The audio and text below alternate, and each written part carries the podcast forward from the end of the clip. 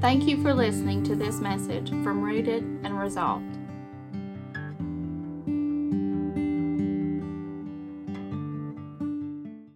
Take your Bibles this morning and turn with me to Zechariah chapter 1. In the book of Zechariah, we started last week looking at this sermon series together, Your Kingdom Come. Zechariah is going to focus on their particular predicament that they're going through. But then Zechariah also will share some things about the coming kingdom, about how to live in light of the coming kingdom of God.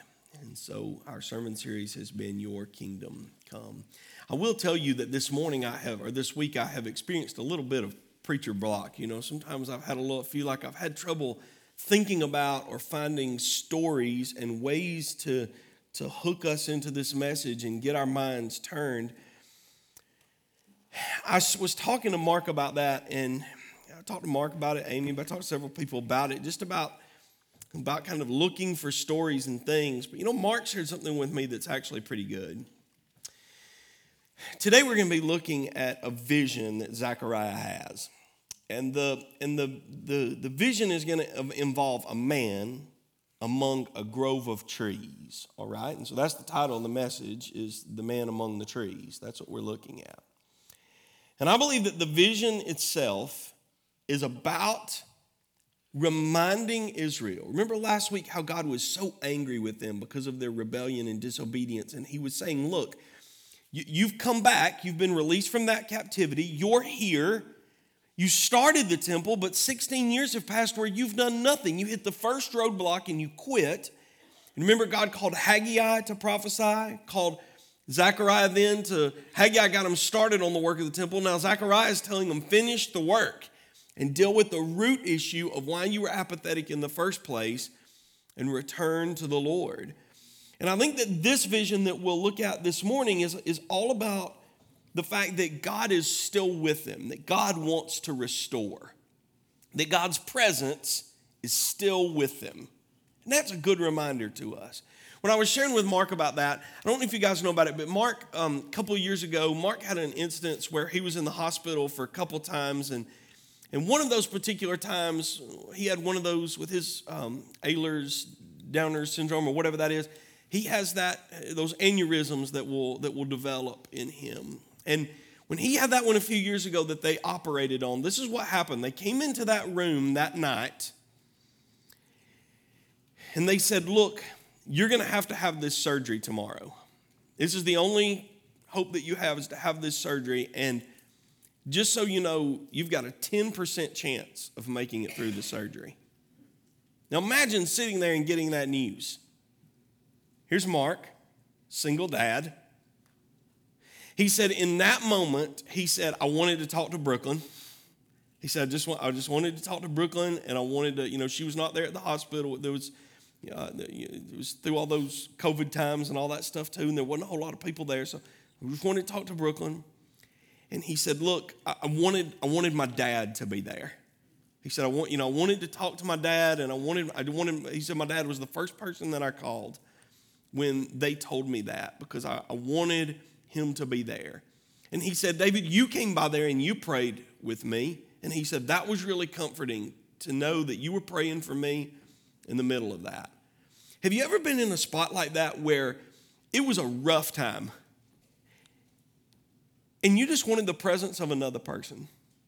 That they didn't do anything. You understand that what they were saying was going on with Mark. When it came to Mark's health and, and the percent, it wasn't that if his dad showed up or if Brooklyn showed up or if I showed up, that the, the percentage of uh, the chances of him making it through the surgery were going to increase. That's not what was happening there in him.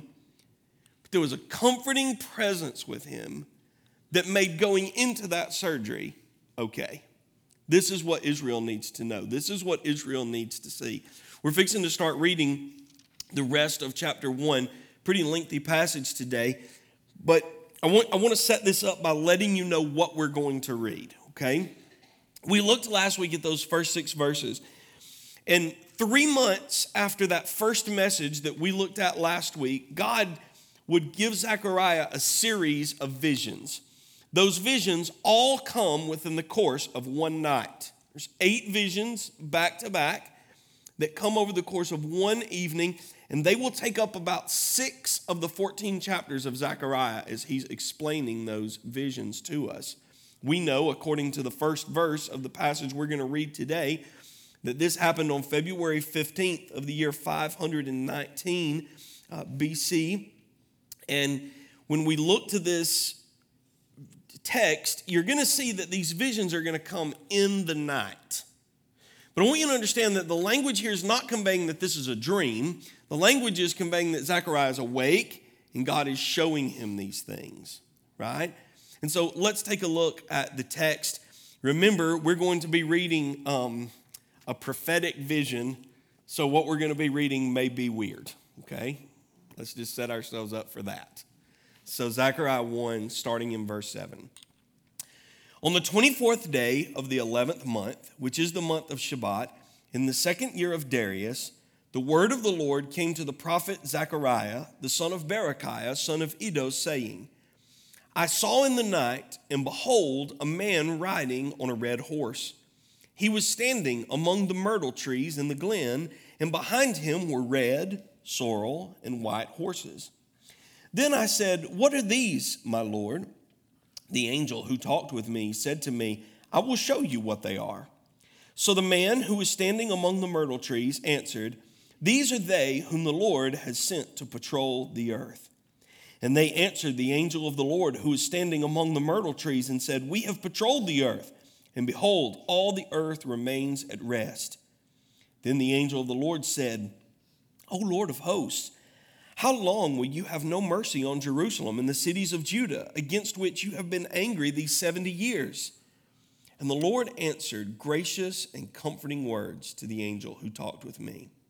So the angel who talked with me said to me, Cry out, thus says the Lord of hosts I'm exceedingly jealous for Jerusalem and for Zion. I'm exceedingly angry with the nations that are at ease.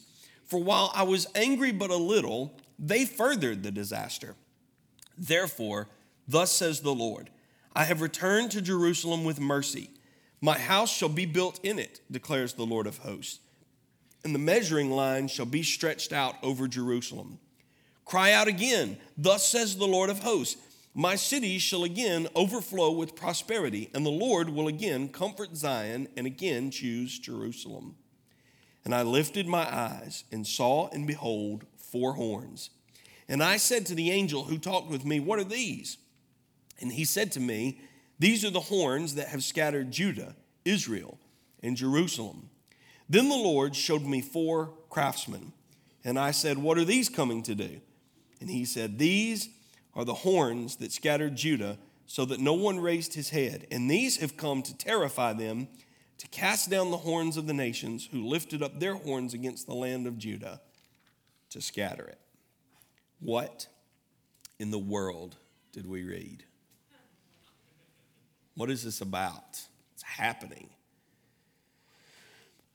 Let's take some time, and I want us to focus this morning on that man in the myrtle trees because I think the man in the myrtle trees is the, is the central figure of what's going on here. And see how these visions that, that, that Zechariah has revolve around him. I want to start by pointing out this, this man, in the myrtle tree. I want to start by pointing out his concern for them, his concern for us. Now, I'm going to focus right here for just a minute on verses 7 through 12. And when you get down to verse 12, you really see the concern that he has for the nation of Israel. But that's the last verse of this little section. So it's going to take us a while to get to the concern, right? Before that, in the in the passages in the in the early part of the passages, you start to see this pattern that develops in, in what's happening with these visions. All of the visions that we'll read here will have the same pattern. There'll be some words of introduction. So, like for in our case, that would be verse 7. And then there's going to be a description of the vision, of what he sees. And then Ezekiel, I mean, uh, Zechariah is going to say, Now, what, is this about? He's going to ask for an explanation and then an explanation will be given. And so that happens before we get to verse 12. So let's look a little bit at what all of this vision means, because all these prophetic visions are, are kind of symbolic. So, what's the symbolism here? I believe that the myrtle trees are representative of Israel. There's several Old Testament passages that refer to Israel being that way, and, and, and the, the myrtle is an evergreen bush. You might even think about it being like a laurel bush. And those um, that, that, that myrtle bush being evergreen is that reference to an evergreen is often given to the nation of Israel. And so I believe that's what's happening here. If you look at the passage, notice how the trees are in a glen. They're in a low spot. This vision comes at night when it's dark and when it's uncertain. In Israel, it is a place where they're at a low spot and their future is dark and uncertain. Also, these myrtle trees kind of represent, remember, we're talking about the coming kingdom of God. We're talking about Jesus coming, saying, Your kingdom is at hand. And then we're talking about even a kingdom that's future for us a, kingdom in the future where his rule and reign will exist here on the earth. Look at what it says when it talks about that idea of these myrtle trees in that glen and thinking about the kingdom. Isaiah 55 and verse 13 describes the kingdom this way Instead of the thorn shall come up the cypress, instead of the brier shall come up the myrtle and it shall make a name for the Lord, an everlasting sign that shall not be cut off. This morning, when you look at this passage, I believe that the, the, the, myrtle trees represent Israel. There's another factor in all of this, and that's the angels. You notice how many times angels are mentioned in all of this? They're there a lot, aren't they?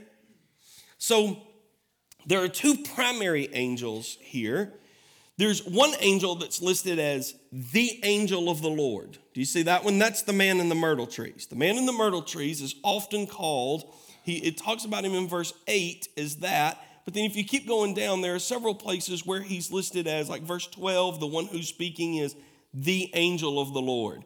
Verse 11, we know he's the man in the myrtle trees, the angel of the Lord who is standing in the myrtle trees. The, the angel of the Lord. Now, I want you just to pause right there for a minute. But that's one angel. Just we're going to come back to him.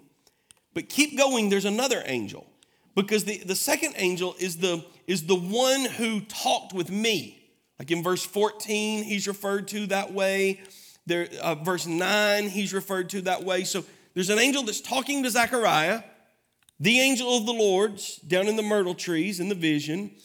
And then there are other angels that are listed. The other angels are the riders on these horses that are there who are patrolling the earth. It says in verse 10 that they go, these are those that the Lord has sent to patrol, to, to look at the earth. Verse 11, they come back and they report that all the earth remains at rest.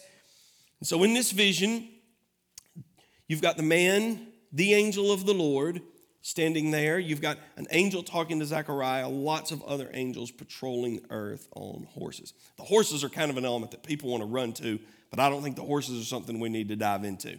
People try to attribute it to all kind of things like the colors of the horses, like uh, red's the color of war, and white's a color for peace, and sorrel or dappled or brown is kind of a mixture of the two. And so um, they're patrolling the earth looking for who's at war and who's at peace and who's has a mixture of the two, who's not really at war and at peace. Like, like right now, I would say that we're not at, at war with Russia, but there's like a tension there. You know what I mean? It's not really war, it's not really peace, there's something else. And so they go out and they look among the earth and they're trying to find those sort of things.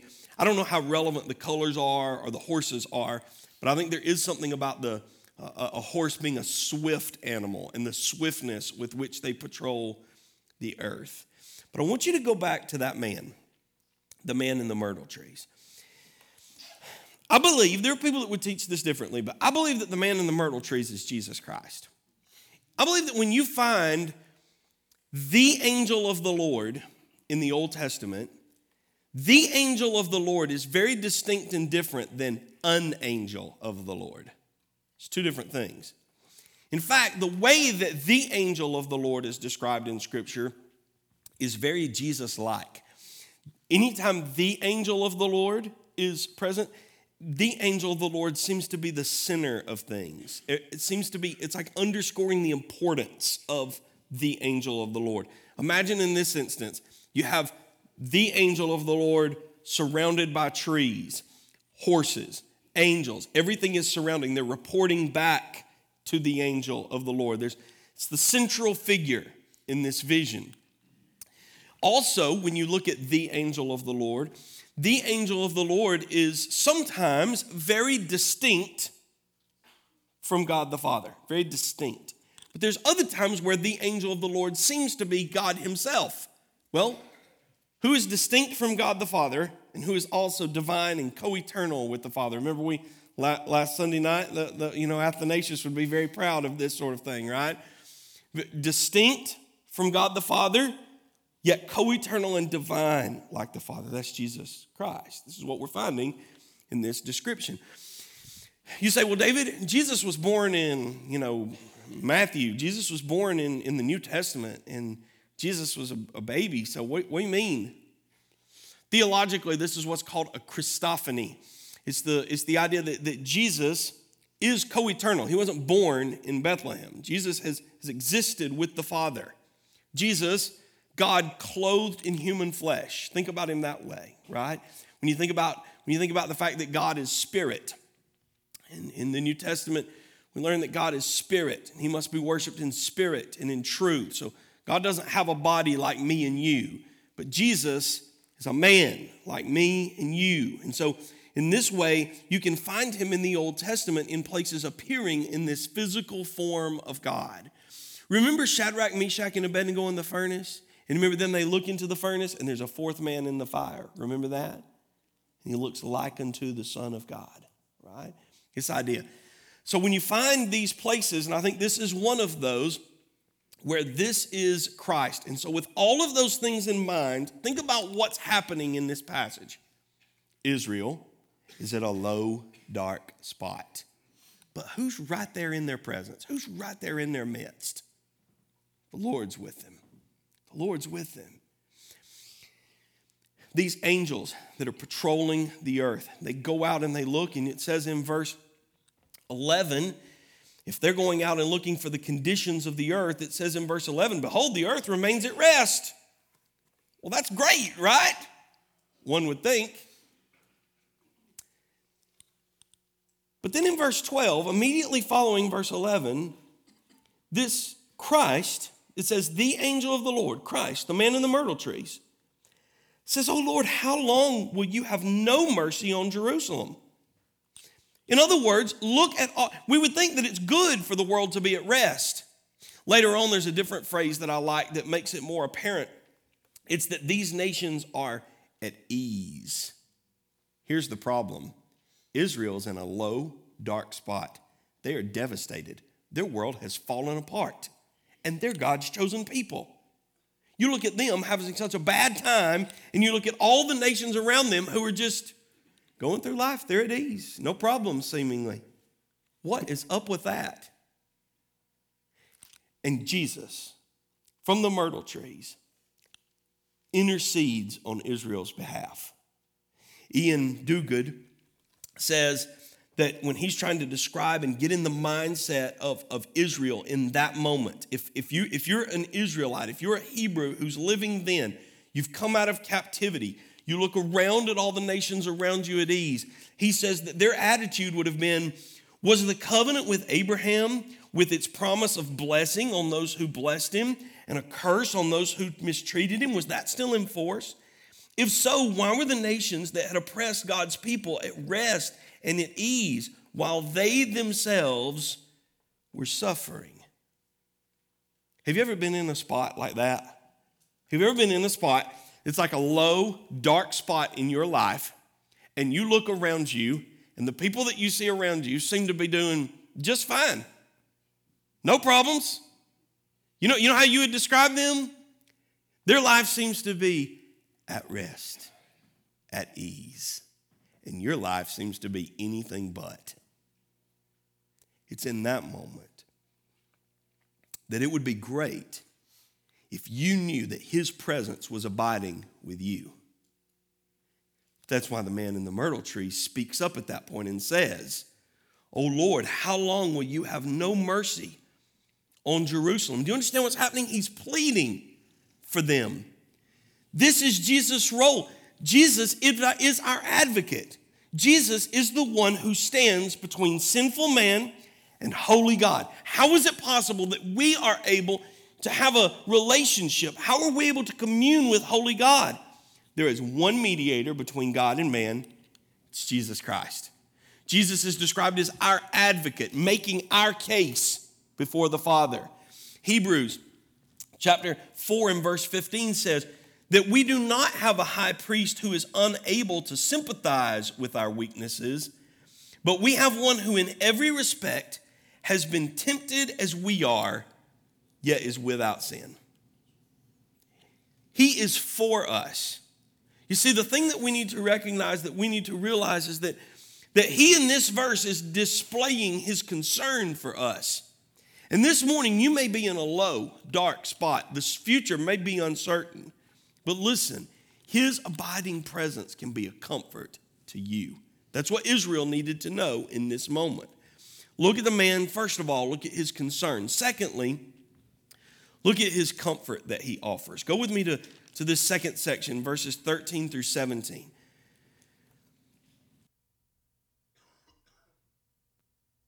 The Lord wanted to remind his people that he was faithfully with them, that his presence was with them, and he was comforting them. In fact, verse 13, the very next verse tells us that the Lord answered to that question, and, and, and he gives gracious and comforting words. He offers comfort. Here's an interesting verse I found in doing some word studies this week from the book of Lamentations. This is from Lamentations chapter 1, and it's describing Israel at the beginning of that period, at the beginning of that, uh, when they were back in the anger zone. Remember that? When they were back in the anger zone, look at how it described them. In Lamentations 1 and verse 2, she, Israel, weeps bitterly in the night with tears on her cheeks. Among all her lovers, she has none to comfort her. All her friends have dealt treacherously with her. They have become her enemies. All those gods they were worshiping, all those false gods, all those idols, none of them offered comfort. They were left without comfort when, when, when they were in the anger zone. But what God says is, is that in this moment, I've put all that past. He gives comforting words, he gives gracious words to them.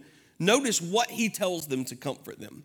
The first thing that you find in that passage is look at verse 14. When he gives this message, then the angel who talked with Zechariah said to him, The Lord of hosts says, I'm exceedingly jealous for you. One thing that I think can give us comfort is God is a jealous God. David, jealousy's not good. Remember how we talked about God's anger last week? We, we think that God's jealousy is not good because our jealousy is not good. It causes us to do bad things, causes us to feel bad things. Same way that God's anger is righteous, so also is his jealousy. In our jealousy, we have phrases for it like the quotes and references that I found to jealousy is um, think about uh, Shakespeare in, in Othello talks about that jealousy is a green eyed monster. Don't sound good.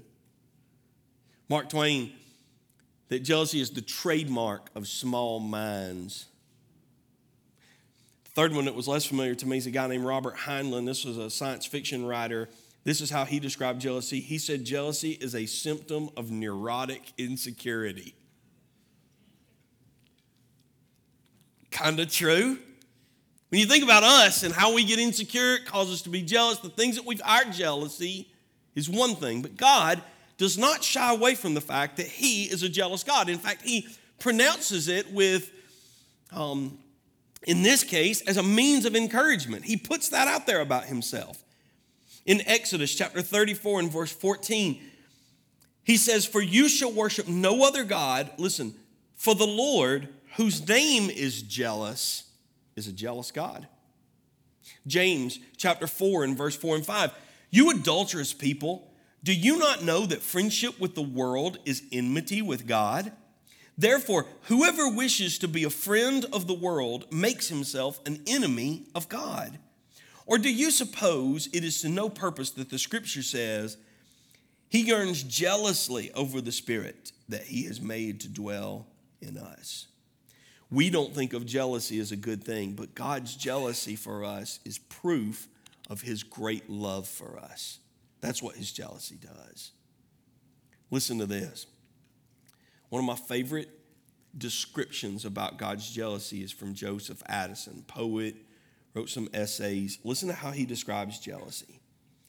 Jealousy is the pain which a man feels from the apprehension that he is not equally beloved by the person whom he entirely loves. Do you see what he is? He is entirely loving us. And when that love is not reciprocated because he loves us, do you know what he feels? Jealousy. If Amy started hanging around some old joker who's definitely not as cool as me, started talking to him and started hanging out, started whatever else, I, I will feel jealous because I love her. If I didn't love her, it wouldn't bother me at all. But if jealousy is the feeling, the apprehension, that the one who you love entirely doesn't reciprocate that love. That's the issue. What he says here is, I am a jealous God. I love you. In fact, I've always loved you. Even in that time when you had disobeyed me and there was this, you were in the anger zone, even in that time, I was loving you. In fact, verse 15 is an interesting verse to me because it says, where, where the Lord says, Now I was, for a while, for, for a while, I was angry but a little they furthered the disaster. Do you know what I believe he's saying here? I believe he's saying, look, I, I needed to get your attention, and I used Babylon and I used your captors to do it. But your captors sinned in that they went too far. Their cruelty went too far. When you returned to the land and, and the Edomites criticized you and, and, and even were violent to you when you tried to rebuild the walls and re- rebuild the temple, all of those people sinned against you in a way that demoralized you so that you were in this low spot. But I'm jealous for you. I love you. And I don't want you to fall away from me or slip away from me. I want you to trust in me. I want you to love me. Continue in that little section. He talks so much about their restoration. He says, For you, he's giving them a promise that you will be restored. These are comforting words to them. Look at verse 16 I've returned to Jerusalem with mercy. And then look, my house shall be built this will be finished. And the measuring line, the measuring tape, break out the measuring tape, start construction over Jerusalem.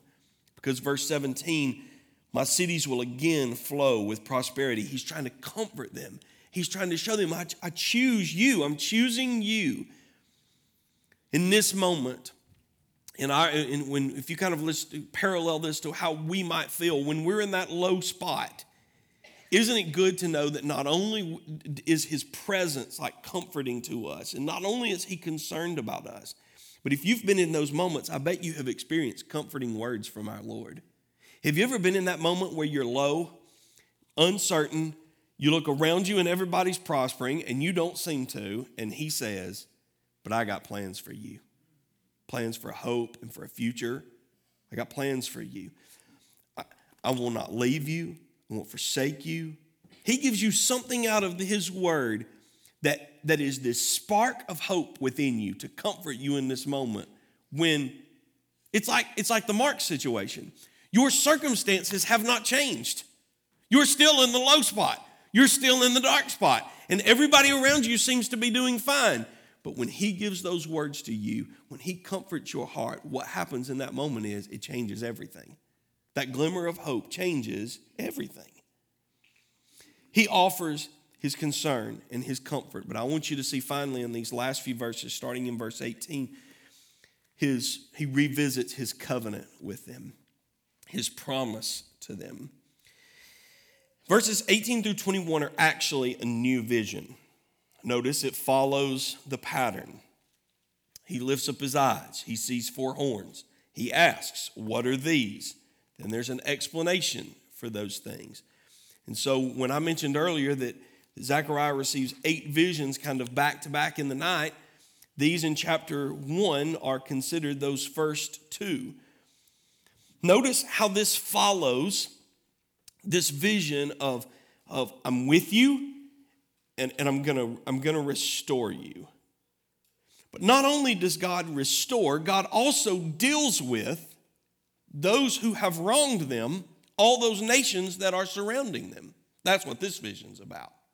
It talks about in verse uh, 19, he, he sees the horns and he asks, What are the horns? And he says, Well, these are the ones that scattered you. These are the ones that these are the ones that, that did the damage. These are the ones that hurt you. Now we don't know what nations they are, right? Horns in scripture are a picture or a symbol of power. Typically, when you see that, it doesn't mean the power of a person, it typically means the power of a nation, a country, a people. And so when you look at this, here there's four horns. So some people have tried to narrow it down and say, okay, well, what four people, what four nations is he talking about?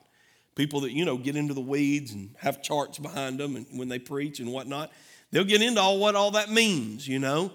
Well, you know, Daniel had a vision in Daniel 2 and Daniel 7, and Daniel's statue had four empires or nations. And so they'll say what he's talking about is he's talking about those four uh, empires. You know, the, the, Babylonians, the Medes and the Persians, that the Medio Persian Empire, uh, the Greeks and the Romans. That's what Daniel's vision was about.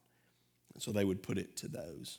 Others would say, well, the, the Greek Empire, the Roman Empire is really not in effect in the same sense that, that we'll see it later. So what they're experiencing now is the, is the four nations that dealt with them personally, right? They would talk about the, um, the Assyrians and the Babylonians and the Medo Persian Empire, and then the Edomites when they returned back to Israel. And the Edomites were, were so ugly to them as they come back to their homeland. They say, well, that's the four. I don't know that it matters what the four are. Even I would give you this four is sometimes this picture of, like, you know, there's four points on a compass. And so the idea of it surrounding them. If the nations that are prospering, that are at ease, are just surrounding them, then the nations that are trying to tear them down are, are just the ones that are around them. They're encompassed. So it could be that, that it's just a symbolic picture. But he, he says, these are them. And then the, this, in verse 20, you get another element to this vision, and that's the craftsman, the um, um, maybe we would say tradesmen, maybe smiths might be in your translation. The, these smiths who have come, what are they? Smiths or craftsmen are typically about building or constructing, but in this case, the angel tells Zechariah that it's about deconstruction. It's the same way that, that a blacksmith, instead of shaping metal, would melt metal down, right, in order for it to be formed. It's that kind of idea. He's going to, he's, he's, he tells him that those craftsmen are going to be those who are going to do away with, are going to, to set right the enemies that are around them. Craftsmen seem to be just ordinary men, ordinary things, ordinary nations that are going to be doing this. We know that God can use lots of things to set right the things of this world. His word even tells us that it is the foolishness of preaching, right? That he uses the foolishness of preaching in order to save men. He uses the foolish to confound the wise, that kind of thought. In fact, that's what Jesus does. When Jesus comes and he's born, Jesus is born in lowliness, in humility, in, in that way, and, and, and dies a very ordinary uh, death on the cross in that way. He dies just like anybody else would on the cross in order to rescue us from our predicament. See, in this moment, what he's saying is, is look, I'm not only just with you. You're in a dark spot, you're in a low spot, but I'm going to restore you. And I'm not just going to restore you, I'm going to set things right. That may happen here, but listen, if you look around you and the same people that seem to be at ease and seem to be at rest, and, and if your life was miserable all of your days, and theirs seem to be at ease and right, ultimately we know that it's all going to be made right in the end. Ultimately, we trust in the judgment of God. In this moment, what's happening here? Mark Boda, when he describes this vision, he says, In this moment, the, cur- the heavenly curtain is pulled back, and the prophet and the people are reminded that the Lord is in full control. Listen, even when they do not sense it. This morning, I have a sneaking suspicion that some of us are in a place this morning where we just need the comforting presence of the Lord. A low spot, a dark spot. And wouldn't it be wonderful to know that the presence of the Lord is with you? You say, David, I don't know that I feel it. The message today is to tell you, I'm there. I'm there with you. I'm among you. I'm with you. And I will restore you. And I will reset, I will set things right. It's this comforting word to us. He may not pull back the curtain the same way that he did for Zechariah, right? But wherever you are today, the man in among the trees is still the same. Jesus is still the same. Listen, if you're here today and you don't know him as your Lord and Savior, if you have no relationship with him and that spiritual, he's, he's revealed to you through the course of this message your, your spiritual place that you're just not right with him. Do you know how you are made right with him? You go to Jesus. You cry out to Jesus. You ask for his forgiveness because Jesus is our advocate. He is the one that, like in verse 12, is advocating, he's interceding on our behalf the Bible tells us. That he's there. He's pleading our case. He says, Yeah, Father, you're right. They're an awful, wretched sinner who deserves hell. And I present into evidence my blood. My blood shed for them. Look, look, look at their look, look, look at their trust in, in my blood. Do you see how I've done that? They they respond to this grace and, and by faith they, they believe and, and, and there's this picture of how he has done for us. And he pleads the case with his blood, right? He says, Look, my blood on their behalf. Today, if the blood, if, if you could not say that the blood has covered your life, if you could not say that you've trusted in what Jesus did on your on the cross for you, you have you've not put your trust in that. Come to him today and respond to him. You may be here today and you may be just dealing with that in this low spot of your life, and you just need to know that He's with you. He's there holding your hand, He's there beside you, He's with you. And maybe this morning, what His Holy Spirit has done is said, See, I believe that our Lord is so great, He can take a vision that He gave to His man several thousand years ago and use it to span the ages to speak to you today about whatever your thing is that's going on with you. I believe he's able to do that. It's still applicable. It's not that I have to make the Bible relevant for you. The Bible is relevant. It is relevant to our lives because the man among the trees is still the same. Thank you for listening to this podcast. If you would like to find more resources to help you grow in your walk with Christ, check out our website at rootedandresolved.org.